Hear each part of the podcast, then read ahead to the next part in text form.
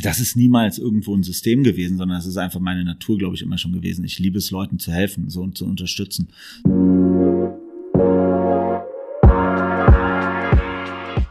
Hi und herzlich willkommen zu Teil 2 unserer Podcast-Folge mit Boris Radke, Kommunikationschef von Omio. In diesem Teil sprechen wir darüber, warum es Boris so viel bedeutet, junge GründerInnen zu fördern und warum es so wichtig ist, Herausforderungen transparent und realistisch anzugehen. Viel Spaß! Hallo und herzlich willkommen zum zweiten Teil des Podcasts mit Boris Radke. Ich sitze hier mit Boris und wir sprachen ja in, im ersten Teil viel über, wie Corona äh, den Travel-Sektor verändert hat, aber natürlich auch das ganze Workplace-Leben. Wir arbeiten alle remote. Gerade für euch stetig wachsendes Unternehmen. Du bist ja ähm, kommst aus der Krisenkommunikation, hast bist viel durch Kommunikation gewachsen. Ähm, wie war das so für euch im, im, im letzten Jahr bei Omio, ähm, als dann der Corona, das Coronavirus kam? Du hast schon gesagt, viele Fragebogen habt ihr ausgeschickt. Ähm, wie habt ihr das kommuniziert mit euren Mitarbeitern und mhm. Mitarbeiterinnen? Was waren dann so die, die, die Hauptpunkte, um die du dich kümmern musstest? Und ja, wie ihr mhm. das auch verändert habt? Genau, also als ich ähm, gesagt habe, also als ich diese Gespräche damals mit Naren geführt habe, also dem Gründer von, äh, von Go Euro und Omio, ähm, war das war immer eins der Themen, was ich halt schon sage, und das ist durch meine ganzen Erfahrungen in der Kommunikation, dass eigentlich Kommunikation startet mit der internen Kommunikation. So, das ist die, ähm, die zentrale Disziplin, die muss man im Griff haben, die muss man als Gründer, als CEO, als Führungsteam, als äh, normaler Mitarbeiter, das muss das ist absolut essentiell. Ne? Ähm, bei Zalando war das ja immer so ein echt hartes Learning. Da gab es keine interne Kommunikation. Viel zu, wurde viel zu spät implementiert, wurde dann auch echt lange gebraucht, bis die richtig Fahrt aufgenommen hat. So. Und das ist sicherlich eins der Probleme gewesen, was wir auch ganz stark in der Workforce damals bei Zalando schon gesehen haben. Bei äh, Omio muss ich sagen, das Unternehmen gab es ja zu dem Zeitpunkt, als ich jetzt dazugekommen bin, äh, schon sechs Jahre. Aber die interne Kommunikation war jetzt nicht besonders gut. Ne? Ähm, und in dem Moment, wo ich dazu kam, habe ich dann direkt gesagt, so nach dem Motto, das erste Thema, worum es bei mir geht, ist interne Kommunikation. Externe Kommunikation kommt für mich immer als, als zweiter Baustein äh, drauf, auch politische Kommunikation, also mit den politischen Stakeholdern, ist zwar mega wichtig in unserem Business Case, ne? also wir müssen sehr viel äh, Kommunikation mit der Presse aufnehmen, mit den Politikern aufnehmen, ähm, damit die Menschen verstehen, dass so eine Plattform wie wir eine absolute Daseinsberechtigung hat und es sehr, sehr schwer hat, zwischen all den Legacy Companies da draußen wie Deutsche Bahn, wie äh, eine SNCF in Frankreich und so weiter und so fort. Das heißt, da brauchen wir Gehör. Aber dieses Gehör kriegen wir erst dann, wenn wir uns darauf verlassen können, das Vertrauen haben unserer Mitarbeiterschaft. Und das ist eben halt so dieser zentrale Punkt, den wir da aufbauen müssen. Und ähm, das haben wir dann mit äh, Einstieg der, also noch vor der Krise war es so, dass wir eine sehr starke ähm, Strategiekommunikation gelauncht haben, wo wir eigentlich das aufgenommen haben, was die Mitarbeiter uns immer zurückgespielt haben, nämlich dass unsere Strategie nicht dauerhaft ist, dass sie sehr schnell immer umschwenkt und so weiter und so fort. Deshalb haben wir gesagt, so nach dem Motto, wir kommunizieren jetzt eine sehr starke ähm, Strategie, ähm, wollen da eben halt auch wirklich ganz klar sagen, das sind so die Orientierungspunkte für die nächsten paar Jahre für euch, ne, wenn ihr zu Mio kommt. Und ähm, damit haben wir losgelegt und dann kam halt die Krise so. Und in der Krise, ähm, als wir gemerkt haben, so jetzt müssen wir aus dem internen Krisenstab eigentlich den Krisenstab auch transparent machen. All das, was wir machen, haben wir dann sehr schnell angefangen, schon im Februar die ersten All-Hands-Meetings hier vor Ort in diesem Büro hier in Berlin äh, zu machen, die live zu streamen überall auf der Welt, auf allen, allen Büros, die wir noch haben, Melbourne, äh, Prag, äh, London etc. Ähm, und es war halt schon so, dass äh, allen bewusst geworden ist, interne Kommunikation wird in so einer Krise ein, ein, ein absolut essentieller Teil werden. Ne? Wie schaffen wir es, dass sich erstmal unsere Mitarbeiter sicher fühlen, dass unsere Mitarbeiter in Sicherheit sind, so dass wir als Arbeitgeber alles tun, damit sie in Sicherheit sind. Ähm, wie schaffen wir es, dass unsere Kunden in äh, Sicherheit sind, äh, dass die äh, normal reisen können und aber auch keine falschen Reisen jetzt machen zur jetzigen Zeit, also gewarnt werden, davor teilweise sogar zu reisen. Ähm, und wie stellen wir sicher, dass unser Business am Leben bleibt? Also das heißt, dass wir you know, also weiter finanziert sind und auch äh, überleben können, diese Krise.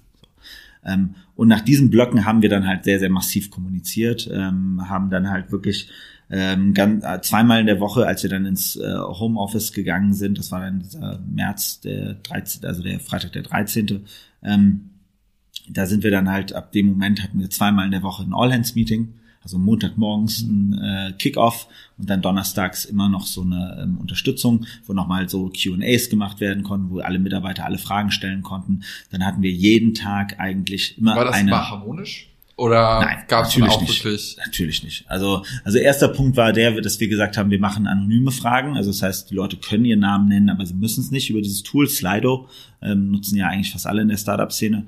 Ähm, und ähm, darüber haben die Mitarbeiter eigentlich wirklich auch ihren Frust, ihre Angst, ähm, ihre Sorgen sehr, sehr deutlich kundgetan.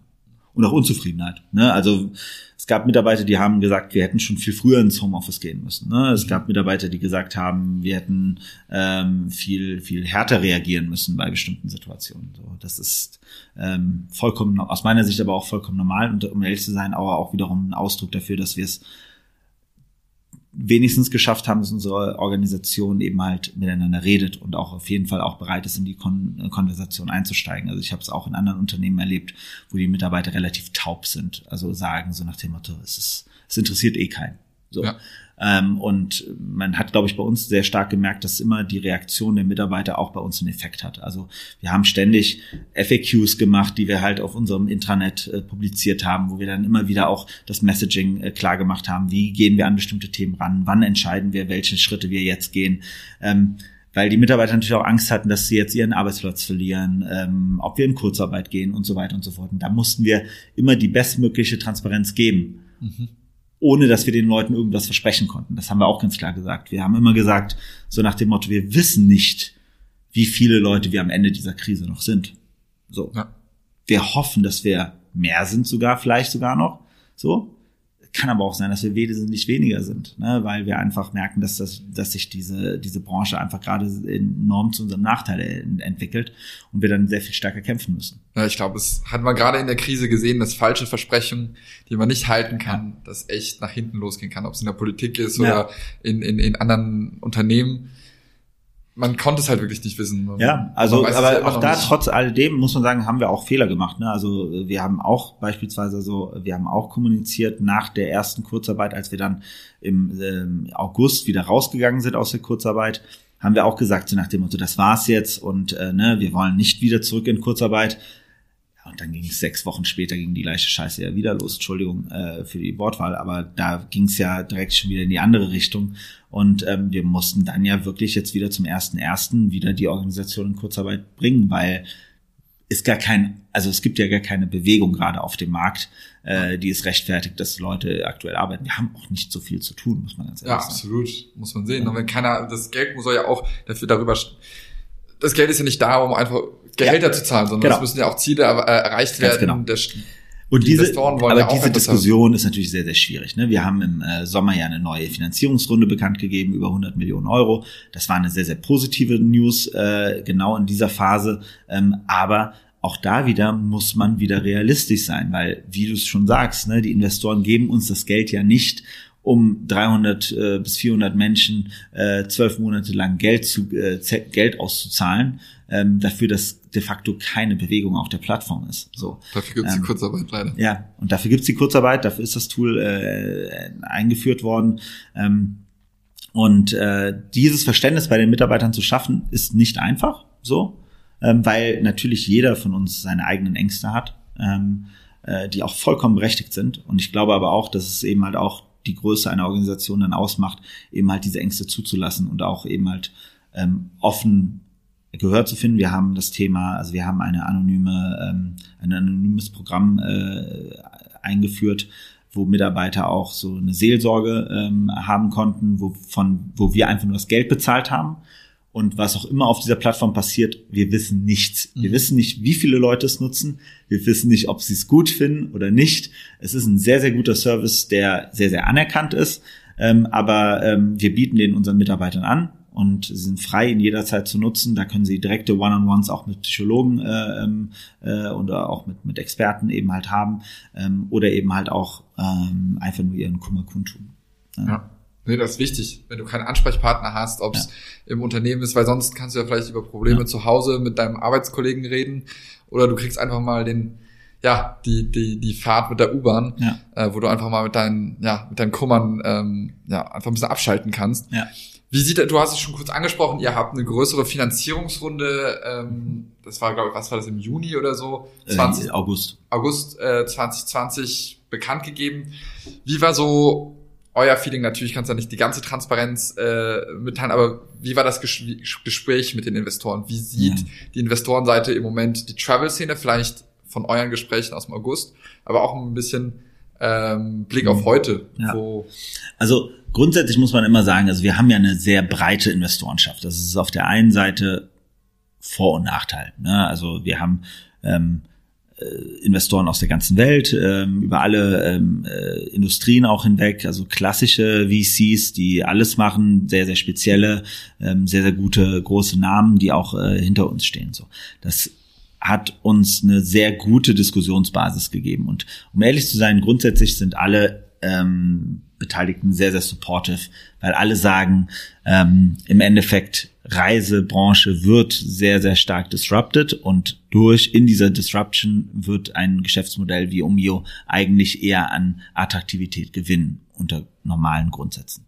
So, jetzt gibt es so ein paar Themen, die wir ja mittlerweile merken. Also wenn wir zum Beispiel jetzt auch gerade über unsere Auseinandersetzung mit so vielen großen, ähm, vor allen Dingen Zugunternehmen reden, ob das jetzt Deutsche Bahn oder SNCF ist, ähm, zeigt sich, dass das nicht ganz so trivial ist. Ne? Ähm, aber eben halt grundsätzlich sind da alle extrem supportive. Das heißt, es war schwierig, eine Finanzierung abzuschließen. So, muss man ganz klar sagen. Das war kein einfaches Ding, aber es war machbar. So. Ähm, hängt aber auch sehr, sehr stark damit zusammen, dass unser Geschäftsmodell extrem asset-light ist, immer noch. Ne? Also wir können sehr, sehr genau ähm, festlegen, wann wir Geld ausgeben. Also wir, ne, wir, wir, wir, wir haben eigentlich nur Geld, was wir ausgeben für Kundenakquisition und eben halt fürs klassische Tech Engineering. Alles andere sind eher äh, ist, ist vernachlässigbar und ähm, äh, wir, wir sind natürlich nicht äh, in einer Situation, dass wir irgendwo selber Busse haben, selber Züge haben, selber Flugzeuge irgendwo stehen haben, die Maintenance-Kosten sind. So, das ist an der Stelle sicherlich ein Vorteil. Aber man muss natürlich schon sagen, dass allen bewusst ist, je länger diese Krise dauert, umso schwieriger wird es für uns natürlich noch so viel Wucht zu haben, um wieder rauszukommen aus der Krise. Und der Worst Case, von dem ich auch ganz klar, über den ich auch ganz klar offen rede, ist halt, ähm, dass diese Krise sich einfach so lange rauszögert, dass wir am Ende nur noch einen Bruchteil dieses Investments haben, womit wir dann nicht mehr in der Lage sind, so hart Marktanteile zurückzugewinnen und im, im Markt aktiv zu sein, äh, wie, wie andere Player, die halt unter Umständen über eine größere Schatulle verfügen, ob das jetzt ein Google ist, ob das äh, ähm, eine Deutsche Bahn ist, ob das eine Lufthansa ist. Und da ist dann natürlich auch immer die Diskussion, die wir dann sehr, sehr stark gerade mit der Politik führen, wie es dann eben halt, wie, wie, wie krass aktuell so eine ähm, Verschiebung der Marktsituation ist aufgrund der ganzen äh, Förderungen, die da im Markt mhm. passieren. Äh, wenn man sieht, wie viele Milliarden da jetzt schon für eine Deutsche Bahn und für Lufthansa etc. aufgenommen ja. wurden. Ja, es geht ja, wenn man sich immer Startup Success anschaut und, und, und erklärt, ihr seid ja natürlich auch schon relativ äh, an der Maturität angekommen ja. und nicht mehr ein kleines Startup. Ähm, aber Timing ist ja, ist ja, ja. immer alles und natürlich Absolut. Corona kann man nicht vorhersehen, ja. aber dann ist dann doch vielleicht Early ja. Adopter und wenn es alles zu lang dauert, habt ihr halt zu genau. viel Cash geburnt. Genau. Also man muss auch immer sagen, eine Sache, die Leuten schon bewusst sein muss, ist für uns ist natürlich, wie ich es äh, auch in der letzten Runde ja schon gesagt hatte, das Geschäftsmodell basiert bei uns sehr, sehr stark darauf auf Menschen, die in ein Land reisen oder in eine, auf einen Kontinent reisen, den sie noch nicht gut kennen. So da macht unsere App oder unser Offering richtig viel Sinn. So, wenn ich jetzt hier in Deutschland innerhalb Deutschlands reise, weiß ich sehr genau, nutze ich eine Deutsche Bahn, nutze ich einen Flix, nutze ich ähm, was weiß ich, äh, eine Lufthansa etc. oder eine, eine EasyJet für meinen Flug äh, etc. Das kann ich, da habe ich ein sehr großes eine, eine Maturität der meiner eigenen, äh, habe ich meine eigene Erfahrung, wie ich einfach reise. So und dann wird so ein Offering wie das, was wir haben, natürlich eher unwichtiger. So. Mhm. Und deshalb muss uns bewusst sein, dass in dem Moment, wenn wir nicht wissen, wie, ähm, also unser Geschäftsmodell wird erst dann wieder richtig fliegen, muss man ganz klar sagen, wenn wir einen sehr großen Anteil auch an internationalen Travelern haben. Und das muss uns bewusst sein, das wird wahrscheinlich schon noch eine ganze Zeit lang dauern, bis das wieder passieren wird. Gehen wir mal ein bisschen weg äh, davon oder bleiben mhm. da, da, dabei, ich weiß es nicht. Ist das im Moment die, die größte Challenge, Krisenkommunikation, die du in deiner Karriere äh, mitgemacht hast? Oder gab es schon in deiner Zeit, als du bei Zalando angefangen hast und da in die Kommunikation geschmissen wurdest oder bei ähm, Sat1 Pro 7 bei der Transformation dort, waren das größere Challenges oder vergleichbar? Also ich sage immer so, die, die größten Krisen hatte ich immer auf, also mein größter Vorteil war, glaube ich, bisher immer, dass ich meine größten Krisen immer auf privater Ebene hatte. Ne? Als ich 2010 oder auch beruflich so gesehen, als ich 2010 hier nach Berlin gekommen bin und mit einem Startup richtig übel gegen die Wand gefahren bin, ähm, die Staatsanwaltschaft hinter mir her war, ähm, äh, zeitgleich mein Vater im Sterben lag, äh, zeitgleich ich mich von meiner damaligen Partnerin getrennt habe nach acht Jahren. Ähm, ich glaube, das und das alles in einem in einer Zeit von in, einem Zeit, in einer Zeitspanne von drei Monaten, alles zeitgleich auf mich eingeprallt ist. Ich glaube, eine härtere ähm, äh, Krise habe ich noch nie in meinem Leben erlebt. So. Ne? Später habe ich ja noch also als ich bei Zalando war, habe ich dann eine eigene Krebserkrankung gehabt. Ja. So, ne? Also ich bin Krisen in meinem Leben immer gewöhnt gewesen. Kommt so, die ne? Positivität daher? Ja, klar, ja. natürlich. Also ähm, die Resilienz. Ähm, oder als als mein, also ich, als ich äh, noch äh, in der Schule war und zwei Wochen nicht zur Schule durfte, weil äh, meine meine Tante ist eine bekannte deutsche Politikerin. Ähm, die halt äh, damals äh, von der Bildzeitung äh, fertig gemacht wurde in der Öffentlichkeit. So ähm, und äh, meine Lehrer äh, sich den Spaß gemacht haben, das auch öfters in der Schulklasse dann zu kommentieren. Ähm, also ich bin das immer gewöhnt gewesen, dass mein Privatleben oder, oder eben halt auch meine Familie sehr, sehr stark da in der Öffentlichkeit war und dementsprechend ich mich mit solchen Sachen auseinandersetzen musste. Und wie gesagt, das ist immer, würde ich mal behaupten, so der Grundsatz, weswegen für mich diese beruflichen Krisen immer relativ leicht sind. So als ich bei Zalando stand und wir dann plötzlich, ich weiß noch, als ich damals im äh, im Kino saß und plötzlich mein Handy die ganze Zeit ging und aufleuchtete und da drauf war und plötzlich sah ich dann SMS, du scheiße, Zalando ist gerade im Fernsehen, die sind mit irgendwie einem Kamerateam in eins unserer Logistikzentren gegangen und filmen das gerade und das wird gerade hier berichtet und das ist alles ganz böse. So, ähm, das war crazy. Ne? Am nächsten Morgen um 7 Uhr saß ich dann da halt mit, äh, mit Ruben und Robert und David und äh, dann haben wir darüber diskutiert, wie gehen wir damit um. So, das war crazy, ne? Als wir damals den Shitstorm hatten, als Wallraff mit seiner äh, Reporterin da sechs Wochen lang durch unser Logistikzentrum gelaufen ist mit Kamera, ohne dass wir es gewusst haben. Crazy, ja, äh, auf jeden Fall mega krass. Ein paar Wochen, ein paar Monate später sind wir an die Börse gegangen mit dem mit dem Unternehmen. Ne? Also es sind alles Krisen gewesen, die ähm, alle unique waren. Was ich natürlich schon sagen muss, was diese Krise so absolut einzigartig macht, ist halt dieses Globale. Ne? Also dass dieses ähm, sich, also wie, wie es uns alle im beruflichen, im privaten und im ganz persönlichen affected. So, das ist, finde ich, einmalig und ich muss auch sagen, ich hoffe nur für uns alle, dass wir das in unserem Leben äh, nur einmal mitmachen müssen, weil ich glaube, es bringt uns schon an die Grenzen. So, ob das jetzt wie gesagt, in, auf allen Ebenen ist, ne, wird es eben halt einfach, das ist eine grenzwertige Erfahrung. Ähm, und wo es ganz stark darauf ankommt, dass wir da als, als Menschheit auch irgendwie noch halbwegs gut bei rauskommen, ähm, weil es eben halt gegen so viele Mechanismen geht, die wir uns angewöhnt haben. Ne? Dieses ne, auf dem Fußballplatz sich umarmen nach einem Tor, so. Ne, das total absurdeste Verhalten, was man sich gerade vorstellen kann. Ne? Oder im King Size, hier in meiner Lieblingsbar hier in Berlin früher, ne? wo man nicht durchgehen konnte um, und dass man zerquetscht wurde von Schweiß und ja. alles Mögliche. So das äh, ist halt jetzt gerade alles weg und das ist, glaube ich, schon so mit das krasseste, was man sich in seinem natürlichen Verhalten irgendwie vorstellen kann. Ja, ich habe gestern zufällig äh, Inferno äh, geschaut, da wo es ja. auch um, um die um, um eine Klage geht, ja. um die halbe Menschheit ja. umzubringen und dann schaust du das an und so, ja, so unwahrscheinlich war das gar nicht, dass da sowas passieren könnte. Und äh, ja, da lebt man halt heute heute da drin. Aber ja, du, du, du sagst, du hast ja ein bisschen Einblicke gegeben, auch in deine persönlichen mhm. wirklich äh, Challenges und, und, und, und, und wie das dich beeinflusst hat. Und es du bist ja eine, eine, Person, die immer sehr stark netzwerkt, du, du unterstützt gerne. Ich meine, so haben wir uns ja auch kennengelernt vor, was war das, zwei, drei Jahren mhm. bei The Family, mhm. äh, so einem Start Crew, Startup Weekend, wo mhm. ja, du eigentlich zehn Minuten oder eine Stunde eine, kurz äh, eine Session gemacht hast mhm. und dass wir seitdem immer wieder mal in Kontakt mhm. warst, einfach weil du ja so, so unterstützt. Ähm, was, was gibt dir das persönlich, äh, mhm. dass du, dass du so give first bist sozusagen? Ja, also ich muss sagen, es ist immer so, dass ähm, das ist niemals irgendwo ein System gewesen, sondern es ist einfach meine Natur, glaube ich, immer schon gewesen. Ich liebe es, Leuten zu helfen, so und zu unterstützen. So deshalb ähm, sage ich ja auch zum Beispiel immer, wenn es ums Berufliche geht, ich würde niemals in ein Unternehmen gehen, wo es eine, eine Rolle gibt, die schon vordefiniert ist, wo ich eigentlich nur noch in ein, ein, ein, eine, in eine in ein Schema rein muss und das dann fünf Jahre durch Execution.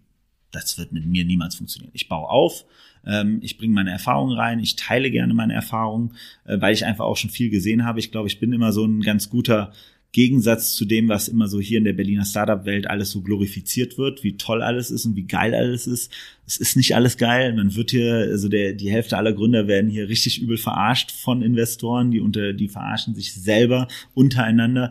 Ähm, die äh, werden, äh, die, die erwischen den falschen Zeitpunkt mit ihrem Produkt und so weiter und so fort. Es gibt so viele ähm, äh, Bad Cases und darüber reden wir immer noch aus meiner Sicht viel zu wenig und das sorgt auch immer noch dafür, dass eben halt wir auch immer noch dazu neigen in Deutschland eben halt diese diese Negativbeispiele eben halt eher uns so wegzudenken und eben halt nicht darüber zu sprechen. Man redet lieber über, über das Positive, weil es einen könnte es ja beschädigen so und ich weiß nicht, mir, mir macht es einfach sehr, sehr viel Spaß, über diese Sachen sehr, sehr offen und transparent zu reden, weil das auch aus meiner Sicht die einzige Art ist. Also ich würde auch sagen, das hat auch was damit zu tun, so habe ich immer meine Themen auch selber sehr gut verarbeiten können. Mhm. Ne? Also ich glaube, ähm, ob das eine Krebserkrankung war damals, äh, die, die wirklich mich, also ganz knapp also das habe ich wirklich, das war eine knappe Sache, ne? ähm, äh, die, äh, wenn man wenn man sich das heute anguckt, so im Nachgang, so wie, wie viel Glück ich damals hatte, so das habe ich nur dadurch geschafft, weil ich damit hundertprozentig transparent umgegangen bin, so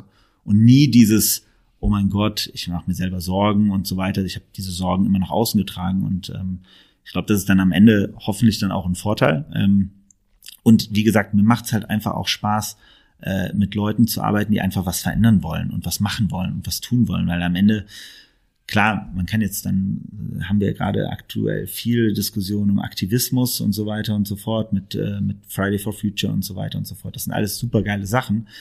Ich bleib aber immer dabei, dass wenn, wenn jeder von uns in seinem Mikrokosmos schon alles dafür tut, die Welt besser zu machen, seine, seine also Beziehungen zu Menschen aufzubauen, die, die wertvoll sind, kommen wir als Menschheit immer schon am meisten voran. So, ne, dann brauchen wir viele dieser globalen Denken, ähm, kommen wir vielleicht drum herum. Ja, absolut. Man muss immer erstmal bei sich starten ja.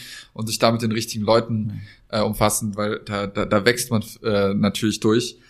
Ähm, du hattest aber auch schon gesagt, du hast, du hast viel, du hast viel gesehen, du hast viel gemacht und du gibst viel zurück, nicht nur jetzt mhm. persönlich ähm, an, an, an junge Startups und, und, und Unternehmer wie, wie mich oder wie uns, ähm, du bist aber auch sehr aktiv als Advisor und, mhm. und in den Boards hier und da. Ähm, Nochmal kurz so als, als letztes kurzes Thema, könnte eigentlich einen eigenen Podcast nur darüber machen, aber du hast ja auch viel digitale Transformation mhm. äh, und das Mindset mitgebracht mhm. von den Tech-Unternehmen, von Zalando, was du da gelernt hast, zu Unternehmen, sagen wir mal, eher familiengeführt, à la mhm. Baba. Ähm, kannst du da vielleicht nochmal kurz so einen kurzen Einblick geben, ja, was bringst du da mit? Mhm. Was, was, was wird da verändert? Ähm, und, und, und hast du da zwei, drei Tipps vielleicht? Mhm. Ähm, weil natürlich die Zuhörer auch viel aus der Hotellerie kommen, alles aus familiengeführten Unternehmen auch. Ähm, und das dann halt doch oft eine große Challenge ist. Ja. Also genau, ich bin jetzt seit knapp vier Jahren bei Barbour, äh, einem, einem Aachener äh, Beauty-Anbieter. Äh, ähm, in dritter Generation mittlerweile Familienunternehmen, ähm, starkes Wachstum immer noch, ja, aber, eben halt auch mittendrin in der digitalen Transformation. Ne? Auch da wieder die Krise enorme Konsequenzen so und ähm, äh, weil weil die Leute aktuell natürlich nicht in ein äh, Beauty-Studio gehen für zwei Stunden und sich da die äh, Haut schön machen lassen. Ne? Ähm, aber äh, was, was, was ist dann so ein bisschen so der Input, den ich da bringe? Also ich versuche einfach die Geschäftsführung und aber auch die Eigentümerfamilie dabei zu unterstützen, jetzt Barbour für die Zukunft äh, das Geschäftsmodell so aufzustellen, dass es eben halt zukunftsfähig ist. So ähm, am Ende ist das Digitale ja immer so eine so, so die, der PR-Spruch drumherum. Aus meiner Sicht ist Transformation etwas Essentielles für jedes Unternehmen. Ähm, ob das jetzt digital ist, ob das analog ist. Ich glaube, es wird immer noch hochgradig erfolgreiche äh, Businesses geben, die pur analog funktionieren, denen der digitale Aspekt vollkommen abkommen kann, wenn du einfach nur äh, deinen Kunden verstehst, wenn du deinem Kunden ein tolles Produkt äh, bietest. Ähm, hängt ist vollkommen uninteressant, auf welchem Kanal du das machst sozusagen. Und ähm, aber das Spannende, was ich eben halt schon ganz klar gesehen habe, ist, dass eben halt Technologie uns heute die Möglichkeit bietet, eben halt Organisationen ganz stark anders ähm, umzubauen und eben halt auch den, den Purpose einer Organisation zu verändern. Und da sieht man halt, finde ich, in Deutschland noch ein sehr großes Problem, dass wir in Deutschland sehr dazu neigen, sehr klassische Organisationsformen zu haben und das, was ich eben halt bei, bei Zalando gesehen habe, aber auch bei vielen anderen Unternehmen, ist, dass man eigentlich, oder bei Amazon auch, bei Facebook und so weiter, ähm, das sind Unternehmen, die eine ganz andere neue, die haben eine neue Organisationsform gef äh, gefunden, so, die in der Lage ist, einfach viel mehr Ownership, Accountability in die Organisation reinzutreiben, damit man eben halt viel schneller auf Marktveränderungen reagieren kann, auch viel individueller, auch viel breiter. Ne? Also immer mein Beispiel, ähm, ist immer so ein Microsoft, ne, die es einfach geschafft haben, in den letzten 45 Jahren wirklich an allen zentralen Veränderungen immer die richtige Entscheidung zu treffen. Ne? Obwohl man immer gedacht hat, ah, jetzt langsam ist es vorbei mit denen. Nee, die haben wieder den nächsten Schritt gegeben. Ne? Also ob das jetzt Teams ist, wie die mit Microsoft Teams gerade wieder eine Revolution starten und so weiter. Und dieses Mindset solchen Unternehmen zu vermitteln, das macht mir einfach sehr, sehr viel Spaß. Ne? Das haben wir zur gleichen Zeit auch beispielsweise bei Borussia Mönchengladbach, wo ich im Digitalrat bin, wo ich das gleiche ja auch mitmache. Ne? Und ähm, bei, bei Barbour ist es natürlich so, dass man ähm, auch da wieder gucken muss, wie schaffe ich eben halt auf der einen Seite das, was die Tradition und die Werte des Unternehmens darstellt, jetzt in die neue Zeit zu übersetzen. Weil der erste Moment, und das war genauso bei Pro7 Sat1, wenn man bei Pro7 Sat1 darüber geredet hat, wir müssen das ähm, lineare TV äh, jetzt mal abkappen, dann hat der ganze Laden geschrien wie sonst was. So, ne? Und äh, das war aber etwas, wo ich immer gesagt habe, ja, sorry, aber diesen Gedanken müssen wir jetzt langsam mal in die Organisation bringen. Wir müssen das Verständnis dafür haben, dass in der Zukunft der Großteil unserer äh, Zuschauer eben halt nicht mehr nur über das lineare TV eben halt die, äh, die Werbung konsumieren, sondern es muss neue äh, Erlösmöglichkeiten und neue Contentformen geben. Und darauf muss man vorbereitet sein. Das geht zurück zu deinem interne Kommunikation ist alles. Und wenn du die ja. Strategie von oben ändern musst oder du musst ja. erstmal gucken, was will dein ja. Kunde, was, was wollen die, wie so muss man da angehen und dann wie bringt man diese Message also, zurück. Kundenfokussierte Organisationen, produktfokussierte Organisationen sind aus meiner Sicht einfach die, die besten, die es auf der Welt gibt. Ähm, und wenn, wenn, wenn man eben halt in vielen der Unternehmen, die ich halt kenne, ähm, wenn ich da einfach nur die Gespräche der Geschäftsleitung mir anhöre, da wird das Wort Kunde so selten erwähnt. Da wird von ähm, Budget gesprochen, da wird von äh, ähm, äh, Planzahlen gesprochen, da wird von irgendwelchen äh, Incentives gesprochen und so weiter und so fort und irgendwelchen äh, Aktivierungsmaßnahmen. Aber was der Kunde will, ist meistens nicht der, der Startpunkt der Diskussion. Und da ist, glaube ich, immer halt so das große Problem. Und das ist ja auch das, was ich immer in der Hotellerie gesehen habe. So, ne? also die Hotellerie ist für mich immer so der Klassiker einer, einer, einer Industrie, die sich aus meiner Sicht lange Zeit nicht wirklich an den Kunden äh, äh orientiert hat, sondern einfach immer nur Schema F wiederholt hat, gleich gemacht hat und davon ausgegangen ist, dass die Kunden da reinfallen. Wer der Kunde ist, war eigentlich auch immer relativ egal. Und das Ganze drumherum aufzubauen, das finde ich halt schon, äh, wird in der Zukunft eben halt immer wichtiger werden, wird auch nach dieser Krise nochmal wichtiger werden, ja. weil immer mehr Unternehmen auf den Trichter kommen, dass es eben halt machen kann und plötzlich eine ganz andere Kundenzufriedenheit entsteht, eine ganz andere Kundenloyalität entsteht. Ja, es ist halt nicht nur ein weiteres äh, Loyalitäts äh, Abo oder eine neue Karte, die man rausbringt, eine neue Brand, sondern das ist auch wirklich, ja, was will der Kunde und was, was kann man ihm Neues bieten, was kein anderer macht. Aber ich finde, das ist auch ein, ein super abschließender Punkt. Boris, mhm. vielen, vielen Dank dass, dass du dir Zeit genommen hast, dass du auch wirklich ähm, richtig gute Insights mhm. äh, hier in Omio, aber auch ähm, in deine persönliche Karriere mit uns geteilt hast. Mhm. Danke, dass du da warst. Danke, Flo.